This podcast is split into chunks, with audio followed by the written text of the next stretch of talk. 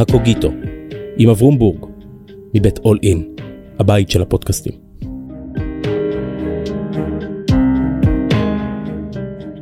שלום, כאן אברום בורג, ברוכים השבים וברוכות הבאות לקוגיטו, אל ספריית הטקסטים של הישראלים. והיום עם מישהו שיש לי איתו יחסים גם מרוחקים וגם אינטימיים. שלום שמואל רוזנר. שלום שלום. מרוחקים כי אי אפשר להיות עורך של מישהו בלי להיות רחוק ממנו. כן. ואינטימיים כי אי אפשר להיות עורך של מישהו בלי להיות אינטימי איתו. כן.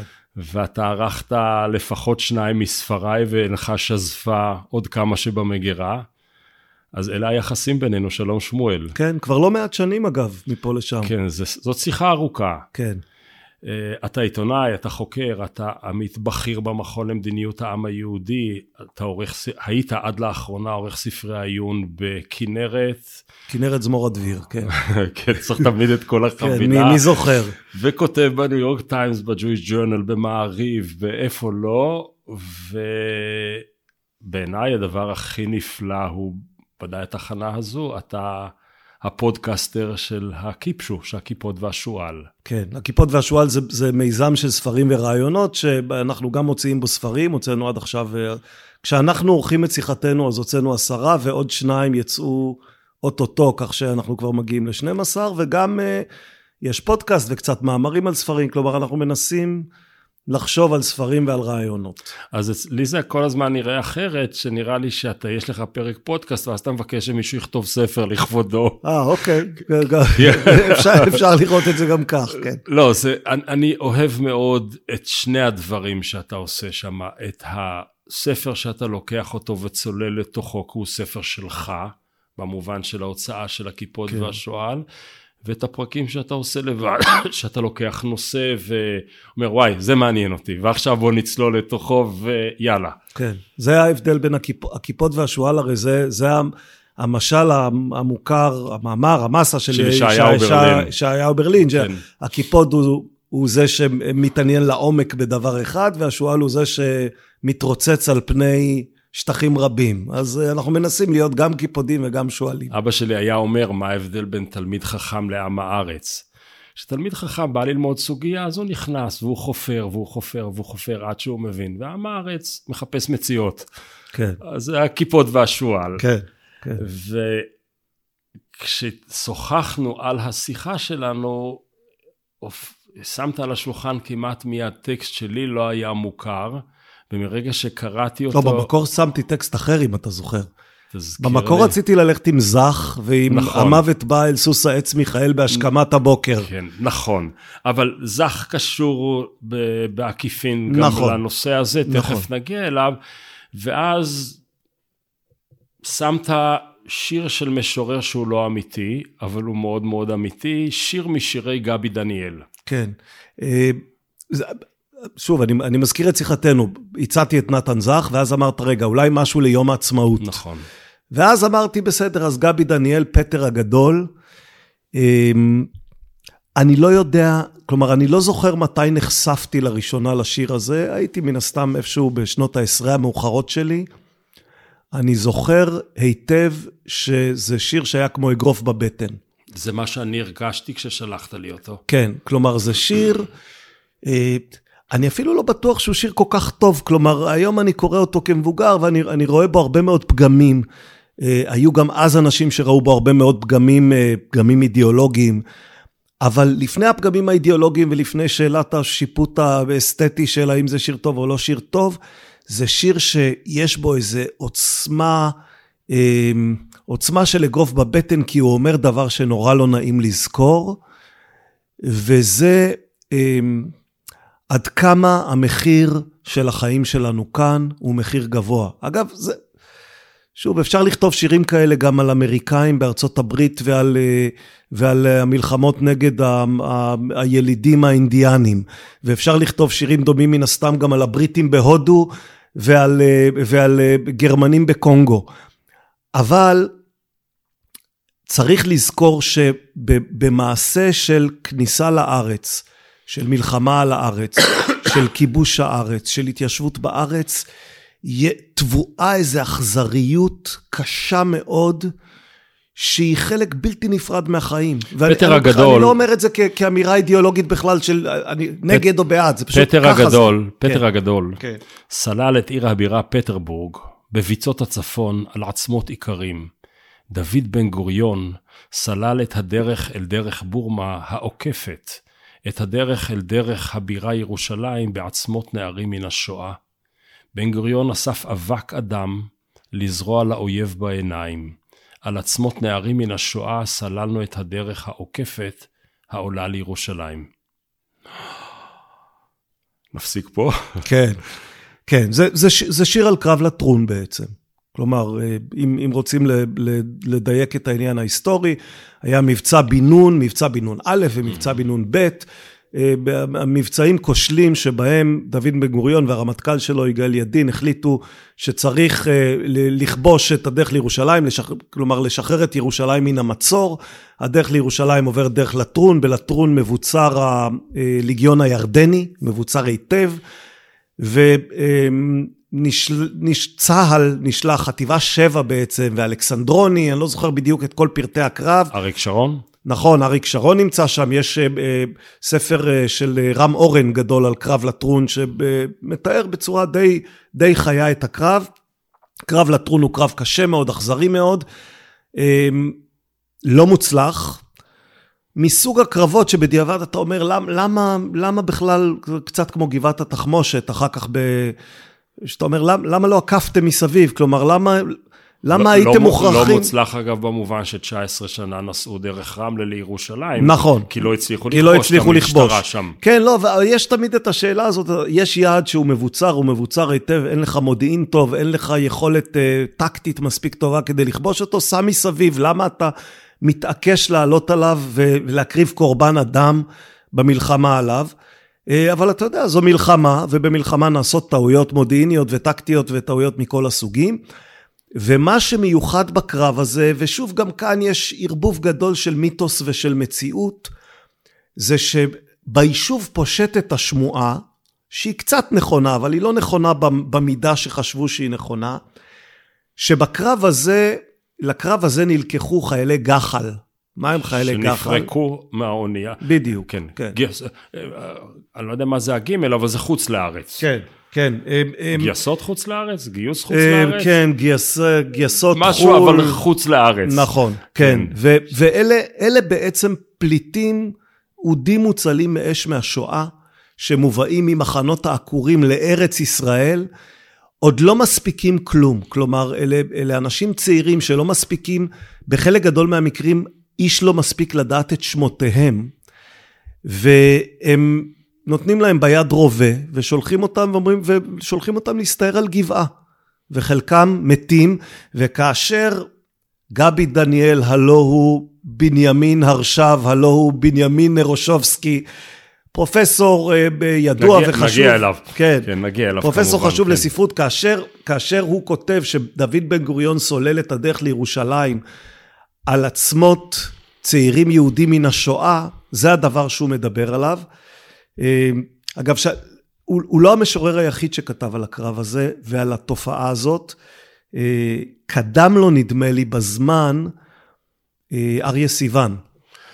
אריה סיוון הוא אותה חבורת לקראת שלו, ונגיע כן. תכף לחבורת השירים הזאת, שהייתה לי שיחה עם בנו, עם אלוף בן, על שירתו של אביו. אז כותב סיוון, כן, אז כותב סיוון, שלפתי את זה מה, מפרויקט בן יהודה הנהדר.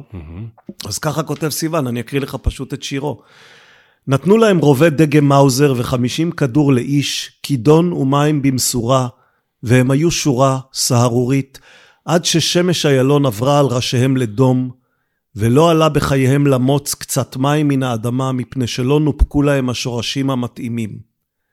הלא מוזר הוא כי דווקא הבחורים האלה שכל כך היטיבו להבחין בכל פקודה, אם מבקשים להוליכם אל התאים המחניקים, אל התנור, או למחצבה שבה העבודה עושה אותך חופשי וחי, שכה היטיבו לאגור קרומים של לחם וקליפות של תפודים, עלים של לפת להסתיר כמו עכברים קטנים או כמו אוגרים ולא למות.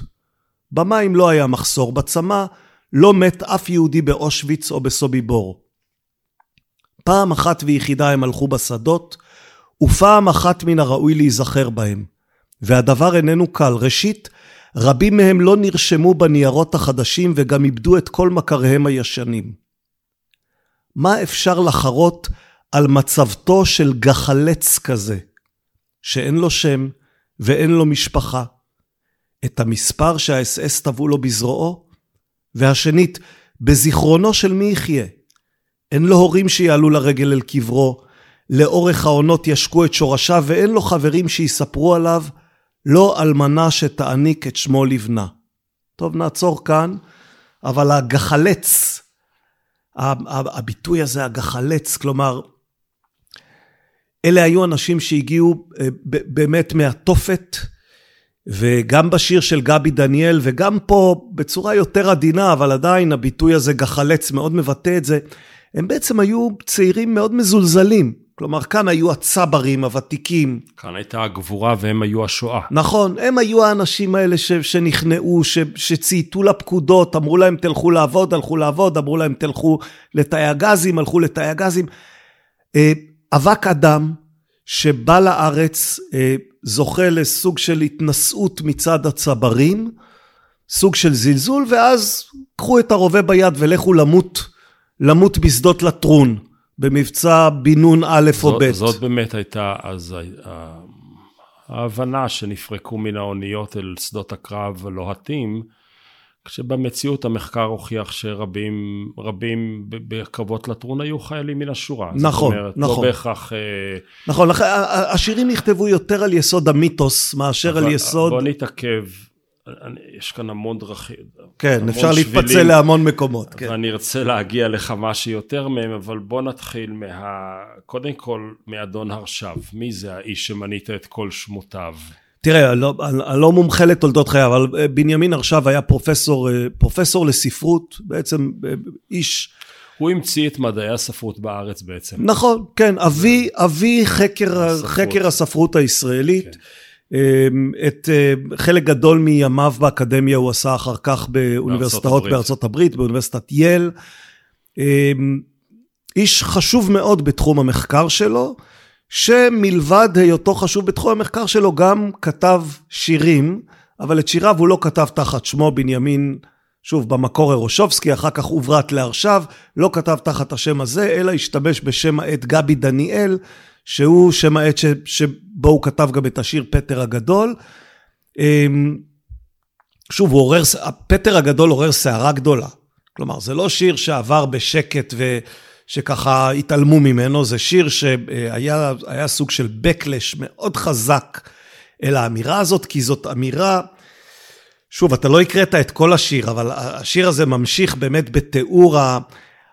הנער העברי הצבר שמתייחס אל עולי הגחל, אל, אל ניצול השואה, כמעט כמו שמתייחסים אליו הצעירים הנאצים, בסוג של אדנות. תקריא. המדריך העברי במכנסיים קצרים למד קפ"פ בגן העברי הראשון. קרב, קרב פנים אל פנים. כן, קרב פנים אל פנים. מגננת שדיברה עברית צחה ומצוחצחת שלוש שעות ביום. איך היה להם קשה לטפס. עכשיו יש מילים ביידיש שאני לא יודע להקריא אותם כמו שצריך. עזה טנקה ברגר, לא הביאו שרירים מן הגולה. הקשר הוא שברגר, מזכיר קפ"פ המכונה ברזילי, הסתתר בכפרי ערבים בימי המרד הגדול בהרי ירושלים. ואילו בנה של הגננת העברית הראשונה במכנסיים קצרים ושפם אנגלי, ניהל ביעילות ישירה את כל האש הזאת. והמדריך העברי צעק, רצח בעיניים. נער עברי תמים, רגע, אני, אני פותח את זה כאן כי נמחקה לי פה שורה, נער עברי תמים מן הגזע העליון. לא כך עושים רצח. כלומר, יש לנו פה סצנה שבה הצבר הישראלי צועק על ניצול השואה רצח בעיניים, וניצול השואה, נעבך, הוא לא הביא איתו שרירים מן הגולה, כי אה, הוא ישב במחנות, והוא אומר לו, לא כך עושים רצח. הצבר צועק על ניצול השואה, אתה לא, אין לך מספיק רצח בעיניים. גבי, זה מאוד... זה שיר מאוד קשה, מאוד בוא, קשה. בוא נשאר בו קצת. עכשיו באמת אה, עבר את, אה, את השואה, עבר אותה ברוסיה, יותר רחוק, יש יותר מאוחר התכתבות מדהימה בינו לבין דן מירון, שהוא מספר לדן מירון איך נולד... הוא היה בין פיזיקאי מתמטיקאי לבין איש ספרות, ולשמחתנו בחר בספרות. אגב, תחת שמו ההיסטורי הוא כותב ביידיש, יש לו שירים יידיש, ביידיש נכון. שהם כנראה הרבה יותר טובים מהשירים בעברית. כן. עברית, כי זו שפה שנייה ולא טבעית שלו. והוא, בשירי, בשירי גבי דניאל הוא באמת זורק לאוויר דברים שאם אני רוצה לפענח אותם במבט מאוד מרוחק, הם ניסיון מאוד אמיץ להתמודד עם חבילה של טראומות. טראומה של מהגר, טראומה של ניצול, טראומה של מושפל וטראומה של המלחמה. כן, כן. עכשיו, אני, בוא נפתח עוד טיפה את היריעה הזו. היחס אליהם כאבק אדם הוא נשאר בזמן יותר, אתה השתמשת בביטוי אבק אדם, כן. וזה ביטוי שהוא מספר במקום אחר, שטבנקין בא למחנות, למחנות העקורים, והוא אומר, מתייחס אליהם כאבק אדם. אני מניח שזה היה איזה מטבע לשון, אה, שאתה רואה אנשים... אגב, הוא, הוא משתמש בשיר גם בביטוי כן? אבק אדם. זה, בבית וזה, האחרון. זה צרם לו, ואז הוא כותב במקום אחר, גאים יצאנו ממפולת השואה. שליחי הארץ ברכונו כאוצר יקר, זה טבנקין. כן. חלאת ההישרדות. הובלנו נרתיקים של זרע משובח להצמחת הדור הבא. אבק אמר המבשר. אבק אדם אתם, מרמס חורבן היום, כי נפשכם סורסה ומעוקלת. עלו, עלו אחים והעפילו. המתח העצום בין אנחנו צריכים אתכם כדי לבנות את, ה, את היישוב העברי, לאחר מכן הישראלי, אבל מצד שני אנחנו בזים לכם.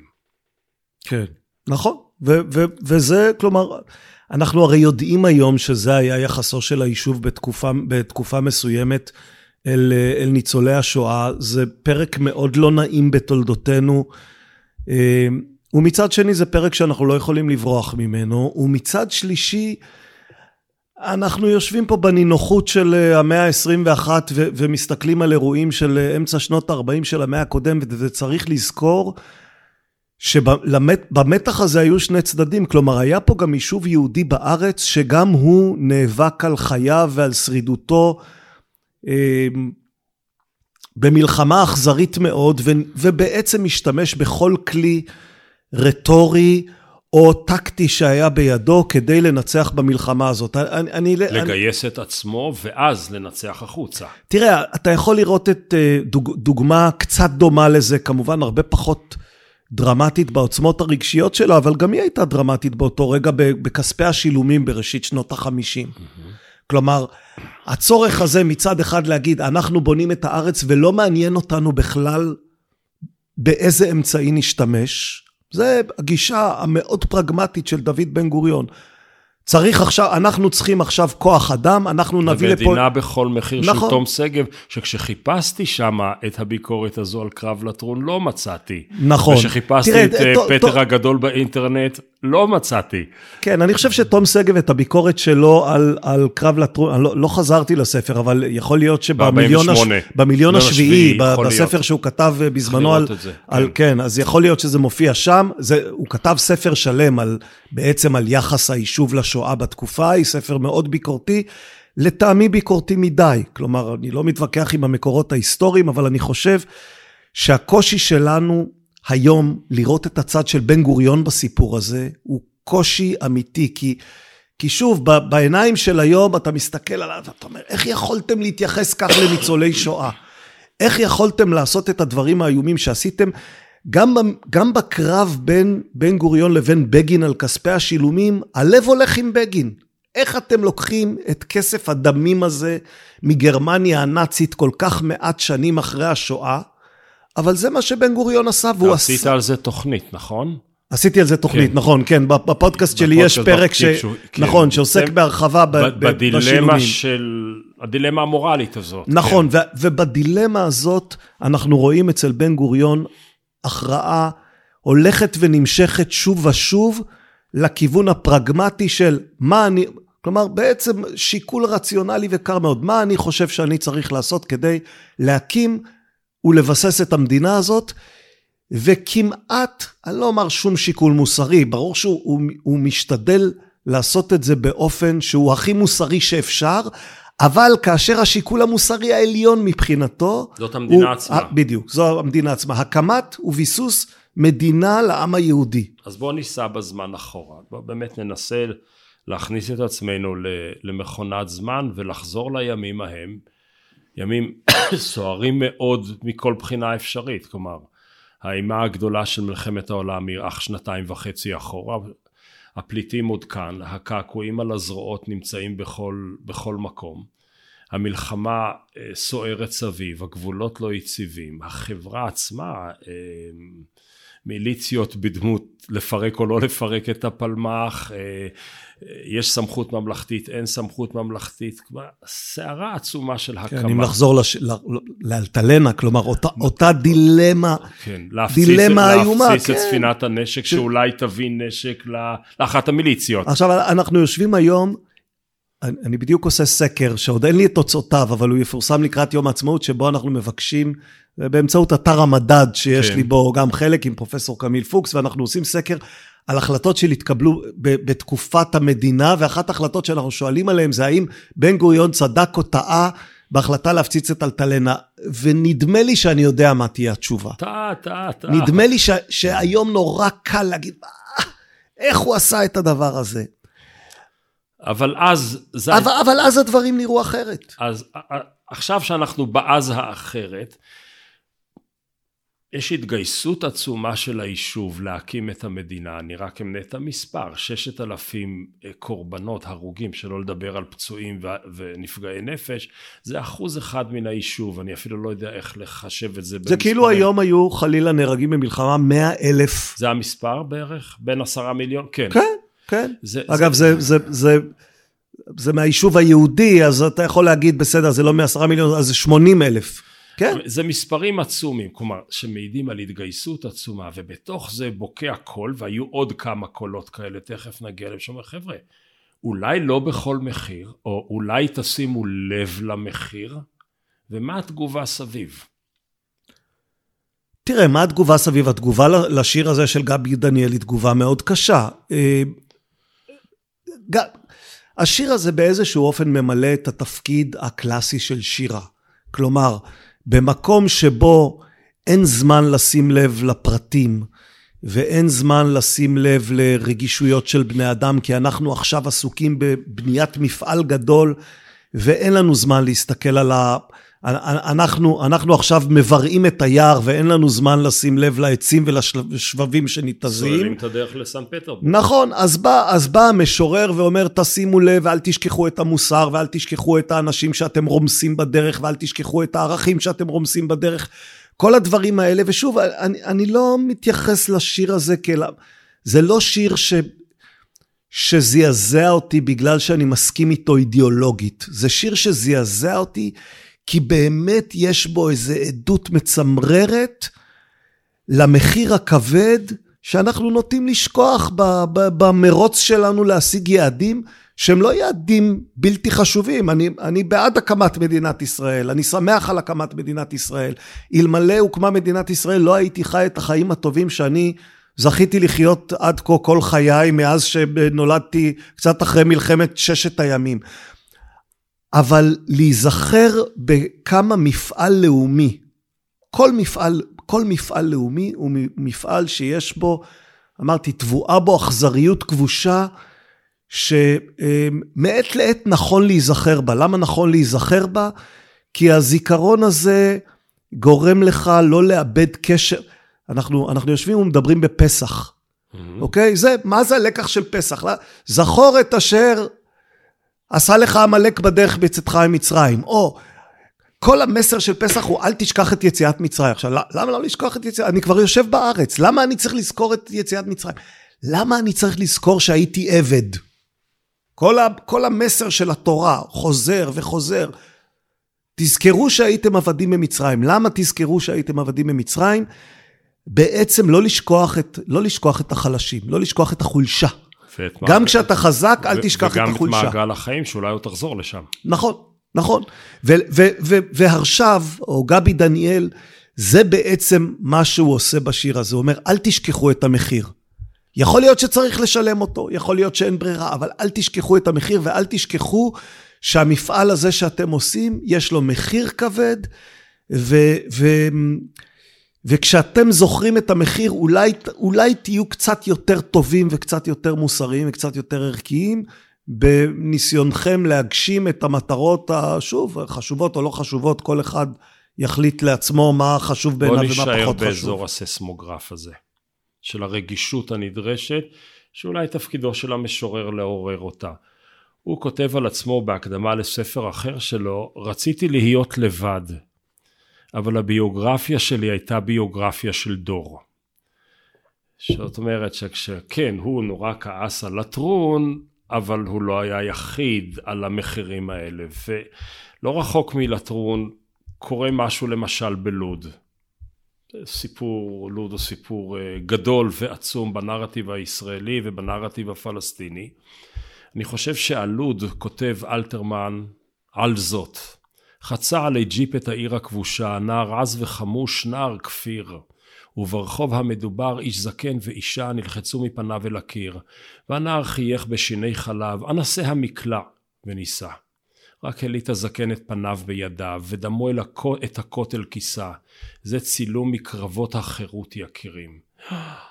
זה גם כן פשע עכשיו, מלחמה. עכשיו זה אלתרמן שאנחנו זוכרים אותו כמשרר האולטרה אולטרה ציוני, האולטרה ממסדי, בלי שום ספק, המשורר שהלך עם המפעל הזה של הקמת של הארץ. של התקומה ב... עד הסוף. עד הסוף, כן. כלומר תמך בו בכל ליבו ובכל מאודו, ועדיין ברגישותו כמשורר, הוא לא מוכן לאבד קשר עין עם המחיר אגב, כמובן גם עם, המחיר ש, שיהודים וערבים נאלצים לשלם בתוך הסערה הגדולה הזאת של, כן, של, של עולם שמשתנה. אבל שם קורה משהו שאיבדנו, ואני אשמח אם תמפה לי את מפת ה"הלכנו לאיבוד".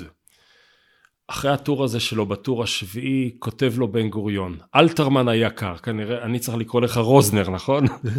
כן, אלתרמן היקר, יישר כוחך על התוקף המוסרי ועוז הביטוי של טורך האחרון בדבר, על מה שקראנו כן. עכשיו.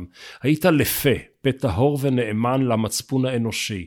אם מצפון זה לא יפעל ויפעם בליבנו בימים כאלה, לא נהיה ראויים לגדולות, לגדולות ולנצורות שניתנו לנו עד כה. אני מבקש רשותך להדפיס טור זה. אין טור משוריין בציוד צבאנו, העולה עליו בכוחו הלוחם. בהוצאת משרד הביטחון במאה אלף אקזמפלרים ולחלקו לכל איש צבא בישראל בהוקרה ובתודה דוד בן גוריון. זאת אומרת, המשורר מסב את תשומת הלב, האסטרטג הלאומי, המנהיג הלאומי, אבי האומה, הסב את ליבו, והוא רגיש, והוא הופך את זה למודל חינוכי. זה לא קיים בימים אלו, זה לא קיים באליאור עזריה, זה לא קיים ב... בכל מבצע או מבצע שלנו. אז, אז, אז אני, אני רוצה פה קצת להסכים איתך וקצת לחלוק okay. עליך. אוקיי. קודם כל, אני חושב שבצה"ל זה קיים. האתוס הבן גוריוני הזה בצה"ל עצמו, גם כאשר אתה מסתכל על המקרים שהזכרת, הגנרלים שאוהבים פה להשמיץ אותם לעיתים, וגם אני משמיץ אותם לעיתים על כל מיני דברים כאלה ואחרים, הגנרלים שלנו משמרים במידה רבה את האתוס הבן גוריוני הזה, וכאשר מגיעים מקרים של התנהלות לא מוסרית של חיילים, ואנחנו ראינו את זה במשפטי גבעתי א' וב', ואנחנו ראינו את זה ב... שוב, התנהגות לא מוסרית מתקיימת, התקיימה גם במלחמת העצמאות והתקיימה גם במלחמות אחרות, והיא מתקיימת עד היום, כי חיילים הם חיילים, הם אנשים צעירים ולא תמיד בעלי שיקול דעת ולא תמיד מוסריים ולא תמיד נשלטים ולא תמיד... אה, לא תמיד בסערת הרגשות מצליחים אה, לרסן את עצמם, אבל אם אתה מסתכל על האתוס הצה"לי, ואני חושב שזה נכון לכל, לכל אורך הדורות, כמעט לכל הגנרלים, לכל הרמטכ"לים, יש כן איזה, איזה רצון של צה"ל לשמר את האיכות המוסרית הזאת, שוב, אתה מסתכל על הרמטכ"ל של היום, על הרצי הלוי ועל קודמו, אביב כוכבי, ועל קודם קודמו, ועל קודם קודם קודם קודמו. נדמה לי שאצלם הדבר הזה מאוד חזק ונשמר, ואני חושב שטוב שהוא נשמר, ואני חושב שאחת הסכנות שאורבות לנו היום, אחד הדברים שבגללם מתקיים כיום ויכוח כל כך סוער בחברה הישראלית, זה בגלל שחלק מהציבור הישראלי רוצה גם בצה"ל לערער את, ה, את, ה, את האתוס הזה. עכשיו, על, אני מס... זה המקום שבו אני לא מסכים איתך. כלומר, אני חושב שבצה"ל הדבר הזה ישתמר. תשמור רגע על... את, ה, את, ה, את ההסכמה. כן. אתה מדבר על דורות המנהיגות הצבאית שלנו היום, האם אני יכול להגיד זה עדיין משתמר, וכשיגיעו לדרגות הבכירות בעוד 20 שנה בוגרי הסוציולוגיה של היום, אולי כבר לא יהיה להם את הדבר הזה? אני לא יודע, הרצי הלוי הוא בוגר, הוא בוגר חינוך דתי בירושלים, למד שנה מעליי בבית, בבית הספר התיכון, אני זוכר אותו כ, כנער צעיר. הוא, הוא בא מהערוגות האלה של הציונות הדתית, הוא ממשפחה רוויזיוניסטית, כלומר, אם זאת הדמוגרפיה שאתה מדבר עליה, לא, אז אני, אני, לא, אני לא רואה את ה... זה דמוגרפיה של דור, של דור קודם, דורות קודמים. תראה, אתה, שואל אותי שאלה שאני לא יודע לחזות את העתיד, אבל אני יודע שצה"ל, נכון להיום, צה"ל הוא מכבש מאוד יעיל, מכבש חינוכי מאוד יעיל, שכאשר אני מסתכל על ה... שוב, אני מסתכל על בוגרי, בוגריו, הגנרלים, דור הגנרלים, אני כמעט לא מוצא בהם מתום במובן הזה, במובן של רצון לשמור על ערכי המוסר של צבא לוחם. עכשיו, אתה יודע, תמיד יהיו הבדלים בניואנסים, והוא יגיד בנסיבות האלה הייתי פועל ככה, והוא יגיד בנסיבות האלה הייתי פועל... זה שוליים. זה, זה שוליים. ב, ב, האתוס הצה"לי במובן הכי מדויק שלו, אתה מסתכל על מבצעי הקש בגג בעזה, אתה שומע אה, על אה, דיונים שנערכים בחדרו של שר הביטחון ערב המבצע, ערב המבצע בג'נין באינתיפאדה השנייה, והשאלה האם אתה מפציץ את מחנה הפליטים מהאוויר או האם אתה מכניס כוחות לוחמים ו- וישראל שילמה מחיר דמים כבד מאוד על החלטה להכניס כוחות קרקע לתוך מחנה הפליטים בג'נין, והדבר הזה נעשה, אתה תגיד, גם משיקולים בינלאומיים, והדין הבינלאומי וכל מיני דברים, אבל גם משיקולים מוסריים. נדמה לי שאצל הגנרלים שלנו, האתוס, שוב, האתוס הבן גוריוני הזה נשמר מאוד חזק. אז איפה לא? אז איפה, איפה, אמרת שאתה לא מסכים איתי כראה הצבא. איפה פחות? כן. בהנהגה הפוליטית. ההנהגה הפוליטית שלנו נמצאת היום בנקודת אה, שפל. אפשר למנות לזה הרבה מאוד סיבות סוציולוגיות. זה, זה אגב נכון לישראל וגם זה נכון להרבה מאוד מדינות אחרות. אנחנו נמצאים בעידן שבו הדמוקרטיה הפכה לפופוליזם וכל ההמון הוא הקול, ה, הוא הקול הדומיננטי ולכן אנחנו רואים בהנהגה הפוליטית הרבה מאוד מקרים שבהם השיקול הערכי והשיקול המוסרי נזנח והוא נזנח לא מהסיבות הבן גוריוניות, לא בגלל שאתה אומר, ישב פה מנהיג ואמר, כן, יש לי פה בעיה ערכית קשה, אבל המפעל שלי כרגע... יותר גדול. יותר גדול, ולכן אני משלם את המחיר הערכי כדי לבצע את המעשה שאני חושב שהוא יותר חשוב. אלא בעצם סוג של זלזול, ב... סוג אדם. של זלזול בערכים ובחיי אדם. כן, כן, אנשים שאומרים, זה לא חשוב, זה כן חשוב. זה... אה, עכשיו, אצל חלקם זה סתם טיפשות. כן. צריך לומר את זה, אצל נכון. חלקם זה פשוט סוג של טיפשות. אנשים שלא חשבו עד הסוף על מה שהם אומרים. כן, זה, הטיפשות היא מחצב די uh, זמין במקום... נכון, שלו. ואצל חלקם זה חורג מטיפשות ועובר לרשעות. Uh, באמת לסוג של... Uh, לסוג של... Uh, זה, לא זלזול בחיי אדם, זה זלזול בחיי אדם כאשר מדובר באויב שלך, או במי שהוא אינו אתה. ובמובן הזה אנחנו פחות טובים מכפי שהיינו. זה מצער.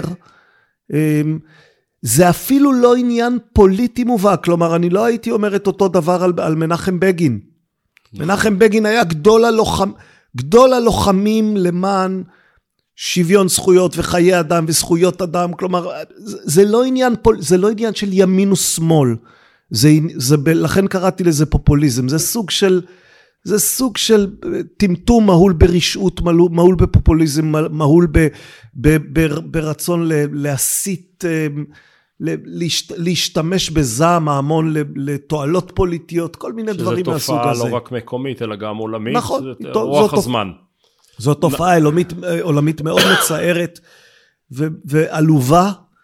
אמ, ולכן, כשאתה מקריא לי את המכתב של בן גוריון לאלתרמן, אני בקלות רואה את הרמטכ"ל לוקח את השיר הזה של אלתרמן ומפיץ אותו לכל חיילי צה"ל, ואני גם יודע שכאשר הרמטכ"ל היה עושה דבר כזה, מיד היו קמים כמה חברי כנסת ומתחילים לצעוק שהרמטכ"ל הוא שמאלן, או שהרמטכ"ל מחליש את רוח הלחימה של צה"ל, או כל מיני דברים מהסוג הזה. נגיע לשירים ורוח הלחימה עוד רגע.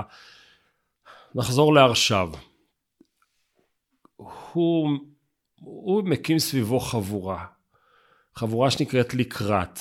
חבורת שירה שיש שם את נתן זך ואת משה דור ואריה סיוון ומשה בן שאול ויהודה עמיחי. עכשיו כשאתה אומר לקראת זה טוב בוא נפנה את הגב למה שהיה לאמור שואה 48 ובוא נסתכל קדימה. מכירים כאן מקימים כאן קבוצה שמנסה הייתי אומר לנרמל את הספרות שתהיה כאן ספרות ככל העמים ולדעתי הם לא מצליחים. הם, הם, שוב, ההם הזה, כלומר, כשאתה הקראת את שמות אנשי החבורה, ואז אני יכול להגיד, זה הצליח יותר וזה הצליח לא, פחות. אני כלומר... אגיד לך איפה הם לא מצליחים. לא לא מצליחים בקריירה האישית. לא מצליחים להיות נורמליים. תיקח את יהודה עמיחי. אתה אומר היום יהודה עמיחי. עמיחי בוודאי לא מצליח. הוא איש רך כל כך, אנחנו מתייחסים אליו בטווח הזמן כמשורר רך של תקופה קשה. אבל כשאתה מקשיב למה הוא כותב, אני אתן לך דוגמה. אלוהים ירחם על ילדי הגן, פחות מזה על ילדי בית ספר, ועל הגדולים לא ירחם עוד. עד כאן זה נשמע שיר סיום של כיתה ח', נכון? כן. ואז הוא פתאום נהיה גבי דניאל, פתאום יוצא החוצה ועל הגדולים לא ירחם עוד, ישאירם לבדם, ולפעמים יצטרכו לזחול על ארבע, בחול הלוהט, כדי להגיע לתחנת האיסוף, והם שותתי דם. הם כולם פוסט-טראומטיים, והם לא מוותרים, הם לא משתיקים את זה, וממשיכים הלאה כמו אימא שלי ואבא שלי ב-48. כן. הם נשכו והמשיכו הלאה, והם לא. אז, אז, אז אני אגיד על החבורה הזאת שני דברים. קודם כל, חלק מחבריה רוצים להשתחרר וכבר לא יכולים. כלומר, הם כבר מבוגרים מדי, הם שרוטים מדי. מכדי להשתחרר, כאשר אתה שואל, האם, האם יהודה עמיחי הוא, הוא יותר משורר במרכאות לאומי, או יותר משורר במרכאות אה, אישי, לירי? אז אני חושב שעמיחי עוד תקוע בלאומי. יש לו שירים אישיים נהדרים, שכבר משתחררים אולי קצת מהמקום הלאומי, אבל אצל עמיחי זה לא מצליח. אצל זך, שהצעתי לך הרי במקור אה, אה, לקרוא, לקרוא שיר של זך, אצל זך זה מצליח יותר, כלומר זך עושה את המרד הגדול גם נגד אלתרמן. אלתרמן, שלונסקי, נכון. כל החבורה הקודמת, לגווניה. שהיא לא אותו חבורה. נכון, וברור כן. שגם אצל זך עדיין יש את כל ה... כלומר, אדם לא יכול להשתחרר מתבנית נוף מולדתו, בסוף חומרי השירה שלך הם החומרים של המקום שבו אתה נמצא, ואצל זך גם יש את המקום שממנו הוא בא, ואת המקום שאליו הוא בא, ואת אה, שפת המקור שלו, ואת שפת הכתיבה שלו, ואת כל הדברים האלה. אבל אצל זך רוב השירה היא באמת כבר לא שירה לאומית, היא באמת שירה אה, שהולכת אל המקום האישי ואל, ואל היסוד, אל היסוד שמתפרק מהלאומיות שלו. אה, במובן הזה, אני חושב שזך הוא, הוא משורר, שוב, אה, אני לא יודע אם אנחנו רוצים לדבר יותר מדי על שירה, אבל, אבל אה, זך הוא משורר שלבני נעורים של היום מדרבר הרבה יותר מאלתרמן באיזשהו אופן, כי הוא מדבר אל ה, באמת אל המקום האישי שלהם, אל המשברים בחיים האישיים, אל ההתלבטויות של... עכשיו יש לו ענף אחר יידישיסטי לגמרי. כן. עם איזו תקופת הערצה כמעט למשוררים האידים האמריקאים. הייתה לו איזושהי תקווה שאולי שם תחזור לתחייה שפת היידיש, אבל היא נגמרה אחרי דור בערך. ובין שאר המושגים שהם קוראים לסוג הכתיבה הזאת זה האינזיכים. אינזיך זה בתוכך, בתוך אתה. ומישהו שהוא אינזכיסט הוא כותב את הכתיבה הזכית ומישהו יותר פתוסי גדול וכולי אין לו את התהליך הזה עכשיו אני, אני חושב שהקטע מעבר למשחק המרתק של זך בפוליטיקה של הקבוצה הזו שזה כנראה עולמות רכילות שאנחנו צריכים תוכנית אחרת לגמרי כן, כן. אמ, אני כן רוצה להישאר לרגע אמ, באזור באזור של הכאבים כי כמו שאמרנו זו תוכנית שתהיה ביום העצמאות ואנחנו בעדינות נוגעים במחיריה של עצמאות או לפחות בדברים שלא ראוי להתעלם ביום כן. השמח הזה איך זה שקורה, איך היום שיש אווירה לאומית די גדולה, זאת אומרת השיח הציבורי הכללי הוא, יש בו אינדיבידואליזם גדול, התמונות הם סלפי, הם אני ואני ואני, כן. אבל יש גם קולקטיביזם מאוד גדול, אין כמעט כתיבה לאומית של שירה, של פזמון, של... תראה, זה במידה מסוימת, זה מה שקורה למדינה כאשר היא עוברת מ... מהימים הגדולים אל הימים הקטנים. כלומר, במידה מסוימת זה עדות לעוצמה שלנו. העובדה שאנחנו כבר... שוב, ברטוריקה של פוליטיקאים אנחנו עדיין נלחמים על חיינו, ואני חושב שגם במציאות אנחנו... יש לזה גילויים. כן, יש לזה גילויים. כלומר, מדינ... מקומה של מדינת ישראל אה, בין העמים הוא לא מקום אה, מובטח ובטוח לנצח נצחים. ואנחנו צריכים להישאר עם הדבר הזה כל הזמן. בירכתי הזיכרון שלנו, כי הוא, כי הוא המקום שמחזיק אותנו עם ההכרח הזה להיות חזקים. אם לא נהיה חזקים, באמת ישמידו אותנו, ואני אומר את זה כ, כ, כאמירה כמעט שגרתית, זה הרי דבר מזעזע לומר. אבל זאת האמת, האמת היא שאם מדינת ישראל לא תהיה חזקה, באמת ישמידו אותה. ואנחנו לא יכולים לשכוח את הדבר הזה. ומצד שני, מדינת ישראל של היום היא מדינה מספיק חזקה, כדי לאפשר לעצמה את המעבר הזה מהלאומי אל האישי. כלומר, אנשים מתעסקים היום, אנשים קמים בבוקר ושואלים את עצמם איזה מכונת קפה אני אקנה, והם לא שואלים את עצמם אה, אה, אה, שאלות גדולות על, על, על ציונות ועל, ועל, ועל לאומיות.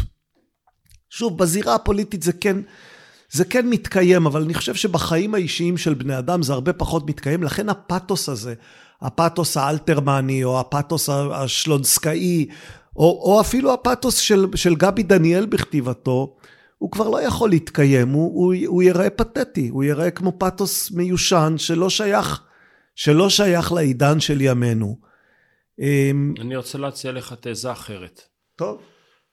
זה נכון, יש כמובן שהעברית הישראלית אה, חסרה, חסרה, חסרה את הפתוס הזה, אבל חלק לא מבוטל מהתחושות הגדולות באות היום לידי ביטוי דווקא בפזמונאות הדתית.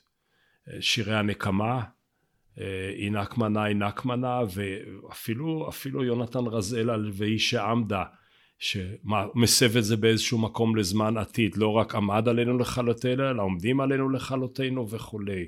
והנוכחות של הדתיות בתפיסה הלאומית היום, היא בעצם תפסה את המקום של המשוררים האלה. אני, אני חושב שבשוליים אתה מאבחן דבר נכון, אבל, אבל אני, אני, נדמה לי שאתה קצת מגזים איתו. כלומר, גם צריך להבחין, ואיש העמדה של רזאל הוא בעיניי ביטוי יפהפה, אה, באמת לאופן שבו אפשר לייצר קשר בין אמירה של המסורת לבין אמירה של ההווה. אה, ובאמת, למה הוא יפהפה? כי הוא באמת מצליח לעשות בכלים של היום דבר שעשו גם אז. פרשנות. נכון. חלק מהשירים האחרים שאתה מתייחס אליהם, הם, הם, הם, הם סתם, הם, הם שייכים בעיניי לענף הפופוליזם שהתייחסתי אליו קודם. כלומר, אני לא, אני לא רוצה לקחת את כל הדברים האלה ולשים אותם בחבילה אחת ולהגיד כל מי שעושה משהו מהז'אנר שיש בו את המאפיינים 1, 2, 3 ו-4, הוא שייך לאותו דבר. צריך בסוף להסתכל על יצירה לגופה ולהגיד, זה הדבר האמיתי וזה הדבר שהוא, שהוא, שהוא סתם. אמ, אנחנו לא, אנחנו לא נמצאים בימים של מלחמת השחרור, או מלחמת העצמאות, או כל אחד יקרא לזה בשם שהוא רוצה. אני במידה מסוימת מרגיש שכשבחרתי לדבר על השיר הזה, חשבתי אפילו על ממד של תיקון, כלומר, אמרת יום העצמאות, אז אמרתי, על מה צריך לדבר יום העצמאות? צריך לדבר על תש"ח. אנחנו מדברים מעט מדי על תש"ח, אנחנו נורא זוכרים את המלחמות שהיו מאז, ואיכשהו מלחמת העצמאות, גם בגלל שעברו הרבה שנים, וגם בגלל שהיה בה משהו כל כך מבולגן, קשה לדבר עליה, מלחמת העצמאות היא אירוע... הייתה ברדק די גדול. כן, כן, כן. איך, איך בכלל אתה... מה היה שם בדיוק? אנשים... תלך, ל, תלך ל, ל, לא יודע, לתלמידי בתי ספר משכילים אפילו, ותגיד, מה היה מלחמת ששת הימים? אז הם פחות או יותר יודעים אולי מה היה מלחמת ששת הימים. פה התחילו לראות ככה, ופה התחילו לראות ככה, וצה"ל נכנס לסיני, וצה"ל זה, ו, וכבשנו את העיר העתיקה, כלומר, היה משהו מאוד מסודר במלחמת ששת הימים. מלחמת יום כיפור, אז היו שלבים. הייתה הפלישה המצרית, והפלישה הסורית, והבלימה, הכל ואז... הכל מובנה. הכל מובנה, אלה היו מלחמות שאתה יודע לתאר אותן. בכמה משפטים בצורה מסודרת, ואתה מבין שהיו בהן מוצלחות יותר או מוצלחות פחות, וניצחנו יותר טוב וניצחנו פחות טוב. אלה מלחמות שקל לתאר. מלחמת העצמאות היא, היא אירוע מתמשך מאוד, ומבולגן מאוד, ונשכח מאוד במידה רבה. ורגע, מה, מה, מה היה שם? כלומר, היה לטרון, מתי היה בדיוק לטרון? ההפוגה הראשונה הייתה לפני השנייה. לטרון זה היה לפני הקסטל או אחרי הקסטל, ו- ו- ו- ומשמר העמק זה היה במקום אחר בכלל, וקאוקג'י זה הצפון או זה בדרום, ומתי היה מבצע, מבצע יואב, מה עשו במבצע... אף אחד לא זוכר את הפרטים, כי היו המון פרטים והם התפרסו על פני המון זמן. ובעצם זאת המלחמה הכי קשה שלנו.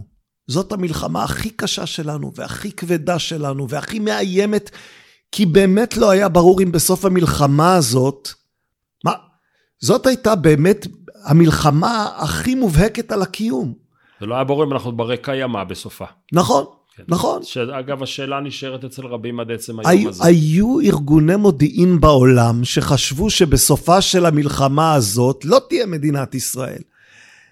אמ, וזאת מלחמה שצריך, שוב, אנחנו בשנת ה-75 למדינה, אומר, איפה ה... יצאו כמה ספרים מאוד יפים על מלחמת העצמאות בשנים האחרונות. אמ, ששווה, הספר של דני רובינשטיין על נכון. קרב הקסטל, כן. אה, והספר של אמירה מזוב על, אה, אה, על משמר העמק, הקרב על משמר העמק.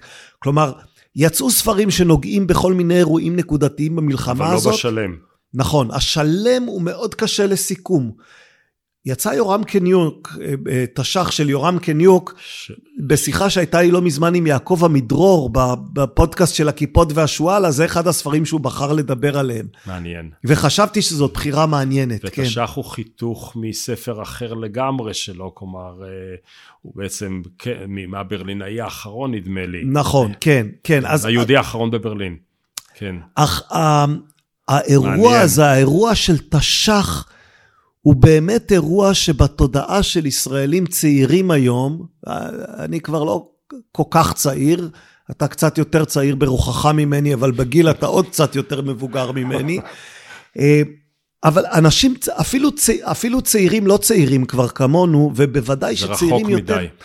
כן, תש"ח זה כבר, כלומר, תגיד להם תש"ח, תגיד להם מלחמות נפוליאון, זה בערך באותה תקופה. אגב, הם... זה בסדר.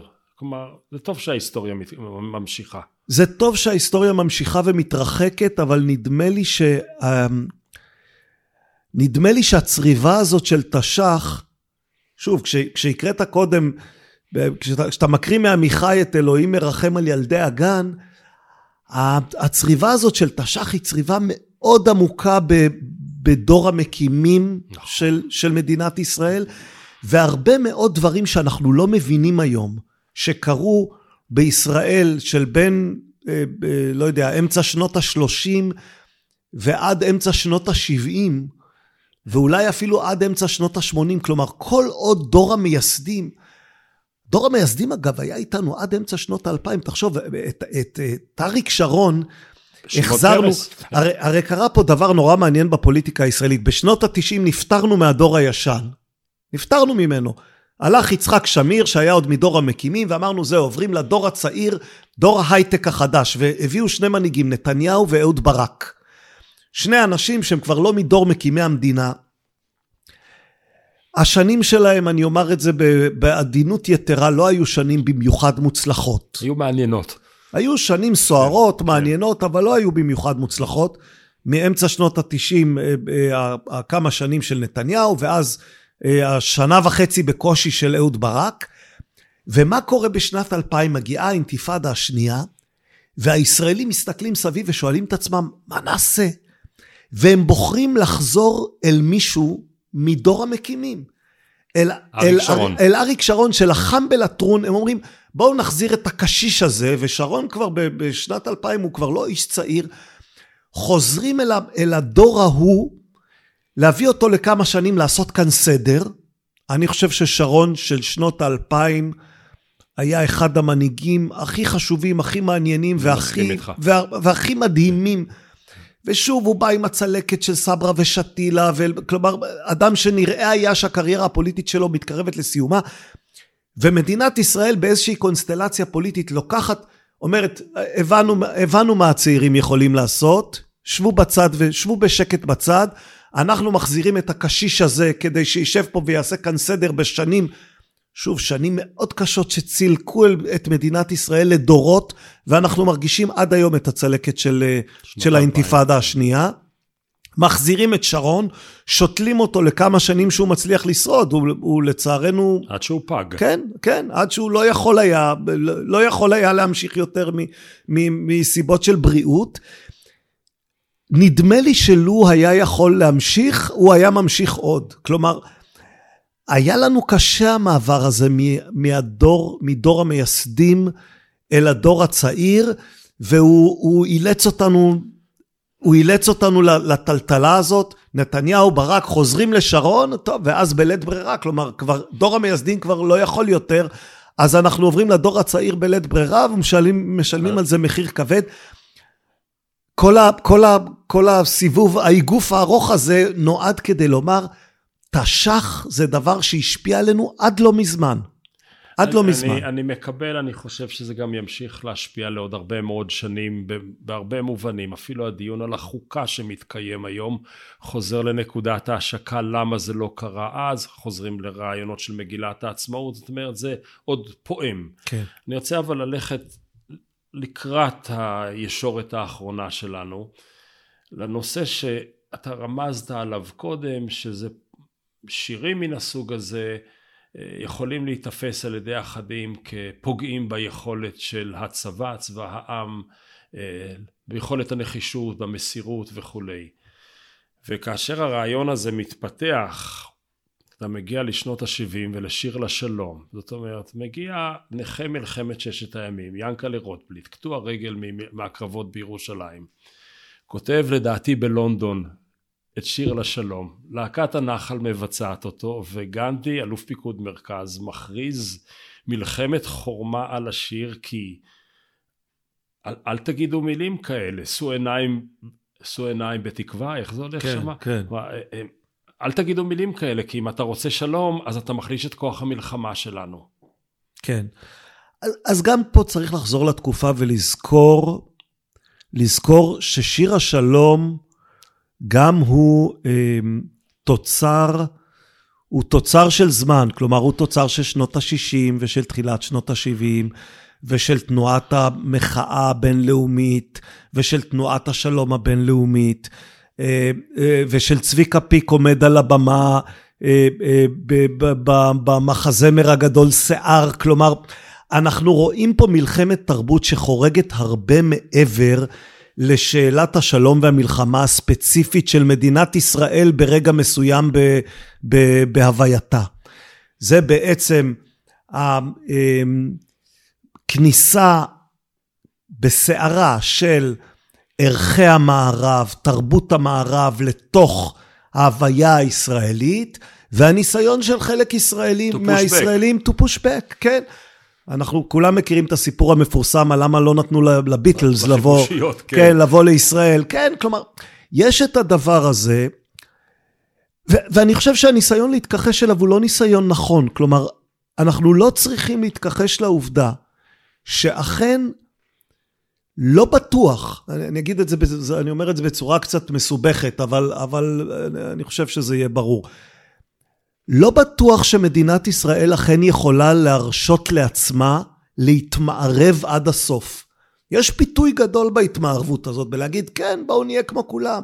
אנחנו נלך, גם אנחנו נהיה נערי פרחים או נערות פרחים, גם אנחנו נביא את השלום ונשיר Imagine של ג'ון לנון, ונחלום על, על עתיד שבו אין גבולות ואין עמים ואין... זה, כן. זה אני. כל, כן. זה אתה, כן, כל, הד... כל החלומות הגדו...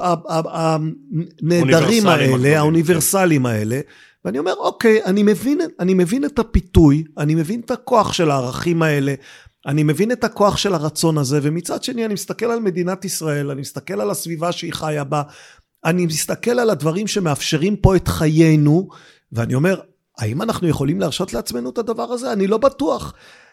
הניהול הזה של המתח, אנחנו כל הזמן מדברים על המתח הזה, בין מצד אחד, תשימו לב מה אתם עושים כאן, אתם לוקחים נערים יהודים מן השואה, ואתם מתנשאים עליהם ואתם נותנים להם רובים ושולחים אותם למות בלטרון, תשימו לב לדבר הזה, או אתם נכנסים ללוד ואתם מסתכלים על זקן אה, אה, ערבי ואתם לא חסים עליו, זה השיר של אלתרמן שציטטת, כלומר, תשימו לב מי אתם, אל תשכחו, אל תאבדו צלם אנוש, גם בתוך המלחמה הגדולה שהיא מלחמה חשובה ונפלאה וערכית ו- וקריטית על הווייתכם ועל קיומכם ועל חייכם, ומצד שני הרצון לשמור על, ב- לשמור על ערכים ואולי אפילו להכניס לפה ערכים אוניברסליים ברוח אה, הנביא מיכה וברוח הנביא עמוס וכל הדבר, וברוח הנביא ג'ון לנון,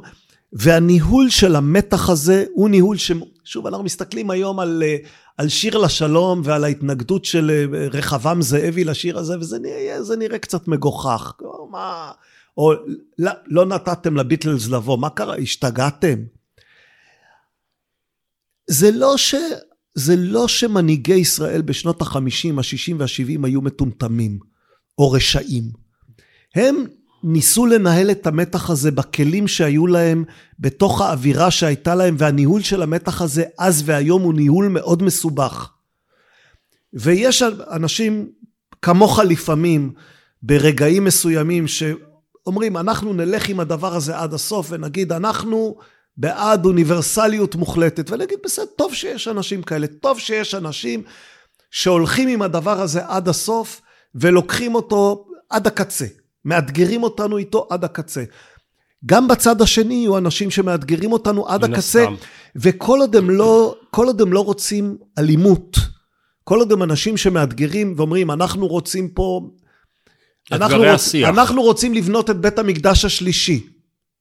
כן. האנשים האלה שוב, האנשים ש, שרוצים לבנות את בית המקדש השלישי, הם מפחידים אותי, ומצד שני, אני אומר, זה אתגר אמיתי, כלומר, אני לא רוצה לבנות את בית המקדש השלישי, אז חובתי להסביר למה, כי הרי, כי הרי ההיסטוריה היהודית, והחשיבה היהודית והאתוס היהודי לכאורה מוביל... התכווננו לשם. כן, כלומר, אתה, אתה אומר בתפילתך, תפילתך כל בוקר אתה מייחל לבנייתו מחדש של בית המקדש, ועכשיו אתה אומר לי שאתה לא רוצה לבנות בית המקדש, אז בוא תסביר למה. זה לא כל כך פשוט להסביר למה. הניהול של המתח הזה בין קצוות שרוצים כל הזמן ללכת עד הסוף עם החזון הטהור, לבין המרכז הזה שצריך בסוף לנהל חיים שהם חיים ריאליים, מדיניים, פוליטיים, במציאות ריאלית, זה מתח שמתקיים כל הזמן, והוא גם המתח שמתקיים בין ההחלטה של בן גוריון לקחת את, ה, את הנערים שיורדים מהספינות, לצייד אותם בנשק ולשלוח אותם לקרב, או לקחת את כספי השילומים מגרמניה בתחילת שנות החמישים, לבין האנשים שיבואו ויגידו לו, אה, אה, גבי דניאל עם השיר הזה, או מנחם בגין בקרב נגד השילומים, שיגידו, אסור לעשות את הדבר הזה. אלה נערים טהורים שאתה מחלל את, אה, את, את הקיום שלהם, או אלה כספי דמים שאסור לך לקחת. תראה, ניסינו לעשות משהו אה, מסובך בימים אלה, להרים את המכסה מעל הבור שנקרא עצמאות ולהסתכל פנימה על התעלות שמתחת לפני השטח, מתחת לדגלים ולמוזיקה ולמנגלים. ויש שם, שם הרבה דילמות מלמטה. אני, אני שמח על הדרך שבה נגעת בהם, ואני רוצה לסיים בחצי דרך של עכשיו. כלומר, היינו אסירי הגאולה, הרינו את בואם, חלמנו מדינה כמו תרועה אישית, כהתפרצות מינית של ההיסטוריה, נאמנים היינו. השמדנו כמצווה את כל תמונות המושמדים שבכיסינו, שלא יכירו, שלא יהיה עבר. ואתה טוען, כן, מדינה, תרועה, התפרצות, היסטוריה, נאמנים, עם עבר. כן, עם עבר. אני לא חושב ש... אני חושב שאם נברח מהעבר שלנו, ירדוף אותנו בכל מקרה. אה, ואני חושב ש... שוב, הניהול הזה, זה נורא קל להגיד, הדבר הזה הוא רק מוסרי, או להגיד, הדבר הזה הוא רק לא מוסרי. וזה הרבה יותר קשה לומר, וזו אמירה שלי, יכול להיות שהאמירה שלך תהיה אחרת וזה גם בסדר. להגיד, הדבר הזה הוא מאוד מוסרי, הוא הכי מוסרי, ועם זאת אני צריך, אמרתי את זה בתחילת שיחתנו, אני צריך לזכור שביסוד הדבר המאוד מוסרי הזה, והמאוד חשוב הזה, שהוא יקר לי וכמעט קדוש לי, טבועה איזו אכזריות שאסור לי להתכחש לה ואסור לי לשכוח אותה, כי עבדים היינו בארץ מצרים. שמואל רוזנר, תודה רבה. חג עצמאות שמח. מחירות, מחירות לחירות הרבה יותר גדולה. תודה רבה.